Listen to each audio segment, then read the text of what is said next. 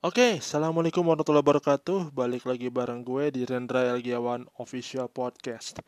Kali ini gue akan menceritakan kasus-kasus yang pernah viral. Dan ini mungkin sedih ya gitu ya. Terkait kasus anak menggugat orang tua. Kenapa demikian?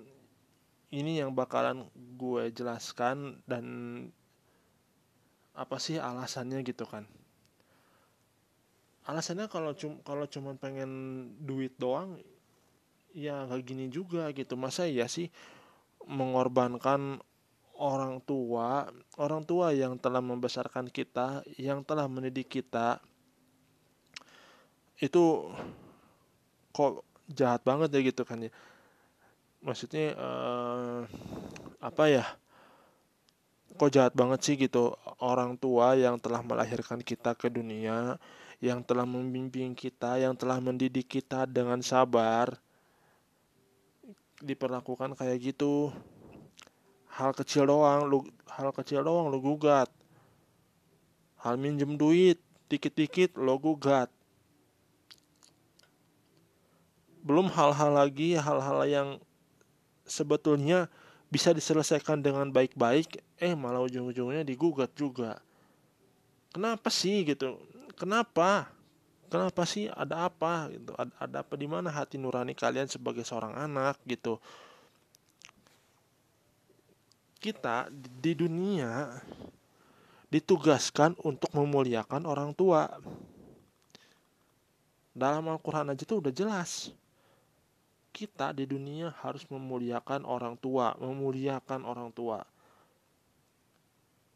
Terus memuliakan orang tua tanpa henti-hentinya. Dan berkata mulia. Ngomong jorok aja tuh udah gak boleh. Apalagi berkata kasar. Berkata kasar aja tuh udah gak boleh. Apalagi hal yang kayak gini. Hal-hal yang sebetulnya gak perlu dibesar-besarkan gitu. Maksudnya sampai dibawa ke polisi lah. Sampai digugat segala macem. Lo tahu kan, yang namanya orang tua, kalau misalkan kita, orang tua kita lagi butuh apa-apa, kita harus dengan ikhlas ngasih nafkah. Dalam artian kita harus menjadi anak yang benar-benar menjadi anak yang kalau berbakti jelas, menjadi anak yang benar-benar harus berpemikiran bahwa orang tua dulu yang harus diutamakan. Kalau yang belum berkeluarga itu tujuan itu harus menjadi tumpuan itu kan, bahwa menafkahi orang tua itu lebih utama ketimbang orang lain. Itu buat yang belum berkeluarga. Buat yang udah berkeluarga juga mungkin akan sama itu, tapi ketetapannya tinggi banget itu.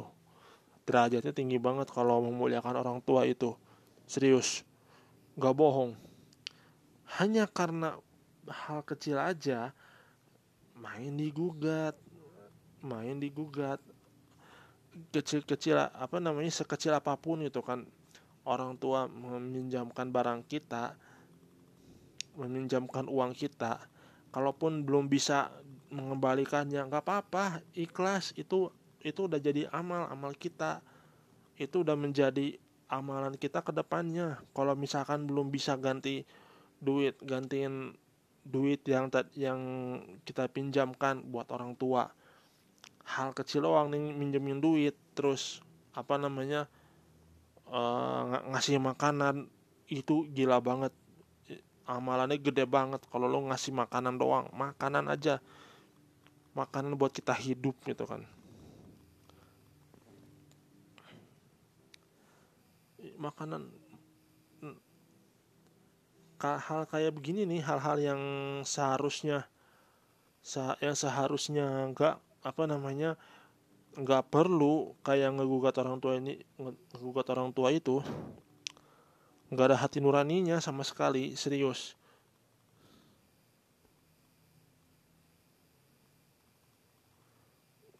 gue nggak tahu gitu kan, gue nggak tahu apa yang ada di dalam pikiran mereka yang menggugat ini gitu.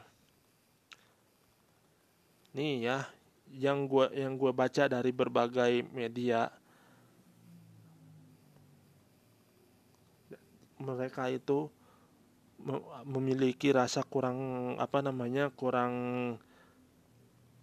kurangnya tingkat attachment behavior atau tingkah laku lekat sama antara anak dan orang tua. Ini gue akui bukan cuma buat gue doang, tapi buat siapapun yang merasa bahwa hubungan antara anak dan orang tua memang menjadi penyebab utamanya. Itu yang pertama. Nah, yang berikutnya itu tingkah laku kita itu harus ditanamkan biar si anak ini benar-benar kayak berbakti, Bang. Bukan cuman berbakti, tapi harus inilah gitu, belajar ikhlas.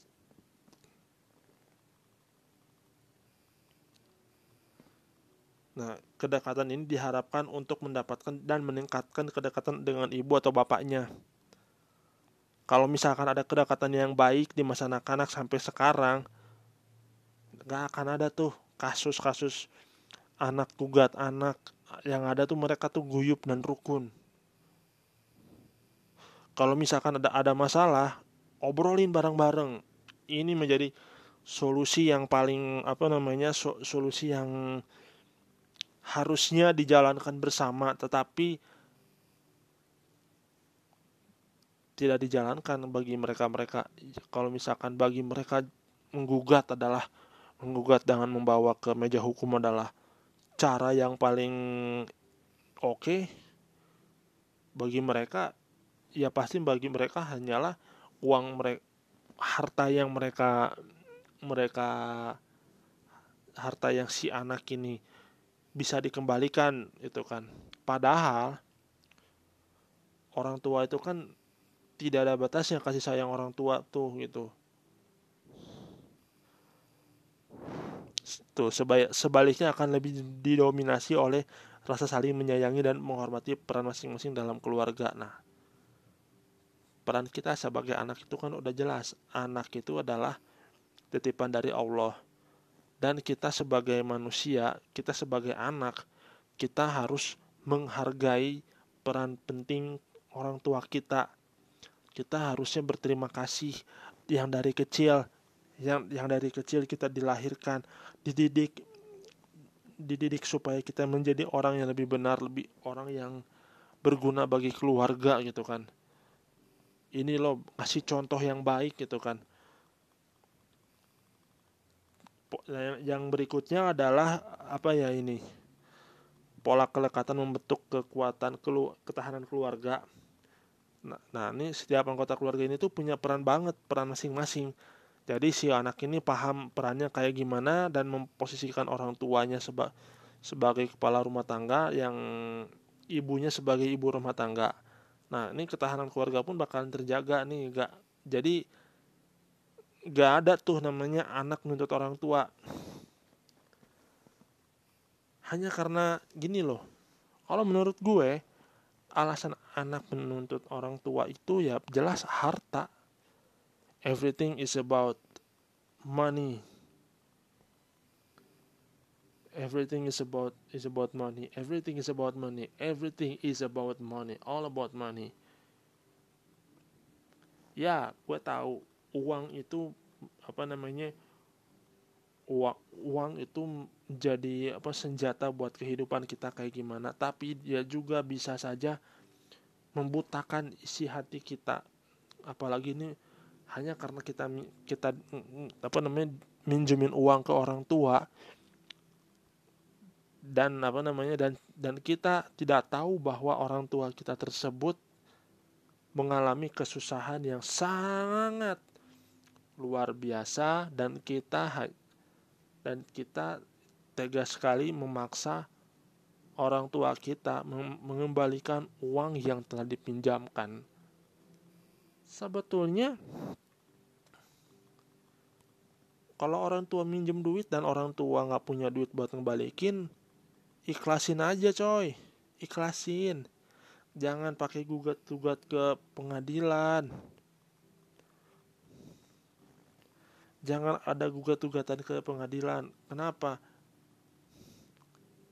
Yang jelas, lo udah dicap durhaka secara langsung, menurut gue. Bukan cuma menurut gue, menurut agama juga udah pasti lo itu durhaka hanya karena satu permasalahan, satu persoalan yang menyeret orang tua. Orang tua itu nggak salah. Orang tua itu cuma orang tua itu adalah orang yang lemah, memang lemah, kelihatan lemah, tetapi derajatnya tinggi gitu. Derajat di antara orang lain itu lebih tinggi orang tua ketimbang orang lain. Gue yang sekasar apapun terhadap orang tua, gue masih bisa menahan, masih bisa sabar. Mereka sabar sama gue lebih sabar sama mereka. Mereka ngebesarin gue dari kecil, nyekolahin gue walaupun sampai SMA. Ibu gue itu, gue yang pernah kerja, gue yang pernah nggak mau ngasih pun akhirnya gue harus mengikhlaskan sebagian penghasilan gue buat apa? Buat kehidupan sehari-hari. Kagak pernah gue nuntut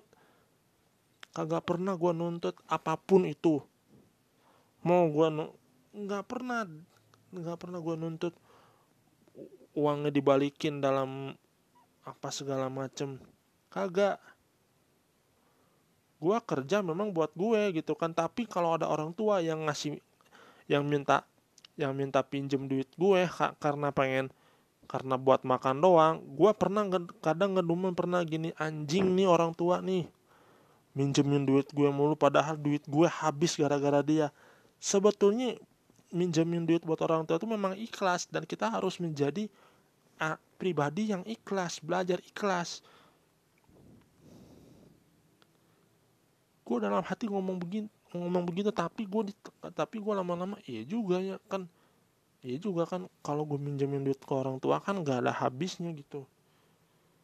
Mungkin orang tua gue juga tahu gitu kan, oh iya ya, kalau gue minjemin duit anak gue terus dia bingung mau jajan apa, dia bingung mau ngapain kan gitu kan.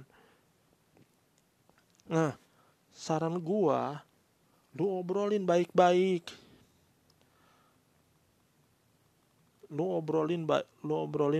kalau ada masalah apa-apa. Jangan main serang orang tua, gugat orang tua. Gila lo. Gila. Gua gak nyangka. Gue bingung nih mana orang. Kenapa gitu? Kenapa yang menjadikan bawa-bawa ke pengadilan itu menjadi jalan pintas untuk menyelesaikan masalah, padahal itu nggak akan menyelesaikan masalah. Nih,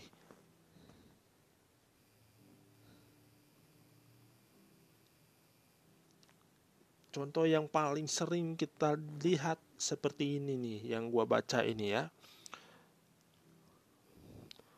Anak dipukul ibu, tapi ibunya yang dituntut.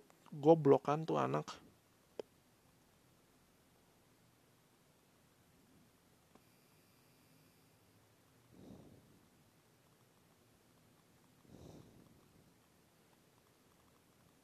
Aduh.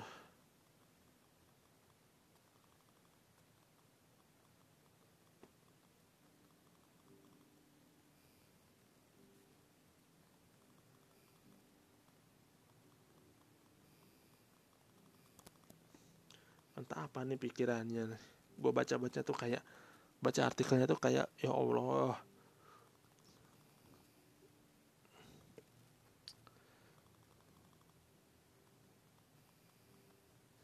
Ya Allah, kok gini-gini banget ya gitu kan ya. Ini anak kandung loh, anak kandung ngegugat orang tua. Ini yang paling miris ini nih.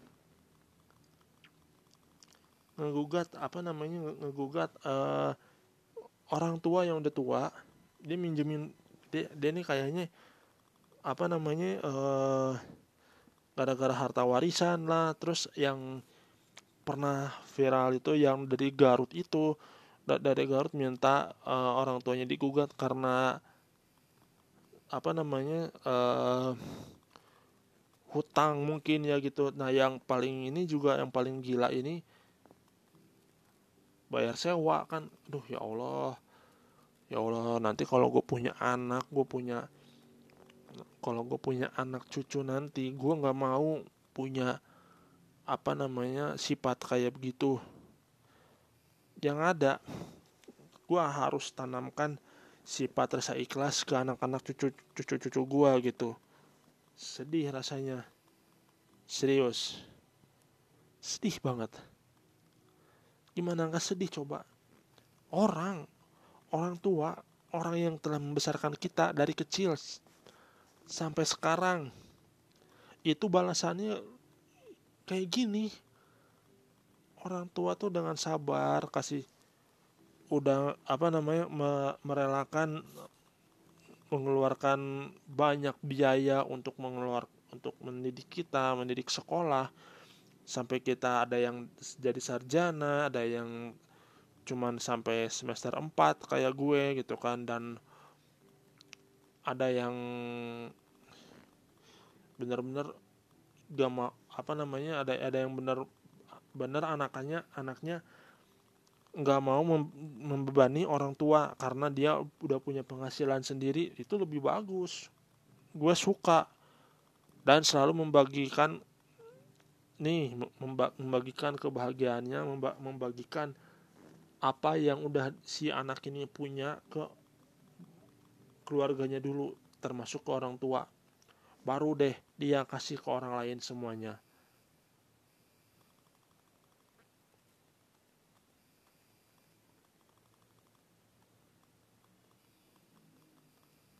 Ya Allah, gue nggak kuat bacanya, gue nggak kuat, gue pengen marah, pengen nangis dengan baca kayak gini, serius, seriously, tuh, ini ya gara-gara hak tanah nih, aduh ya Allah, aduh. Ya jadi gitu teman-teman, orang tua itu kalau udah mengatakan bahwa kita harus menjadi pribadi yang lebih ikhlas, apalagi kalau misalkan orang tua itu meminjam sedikit dari harta kita.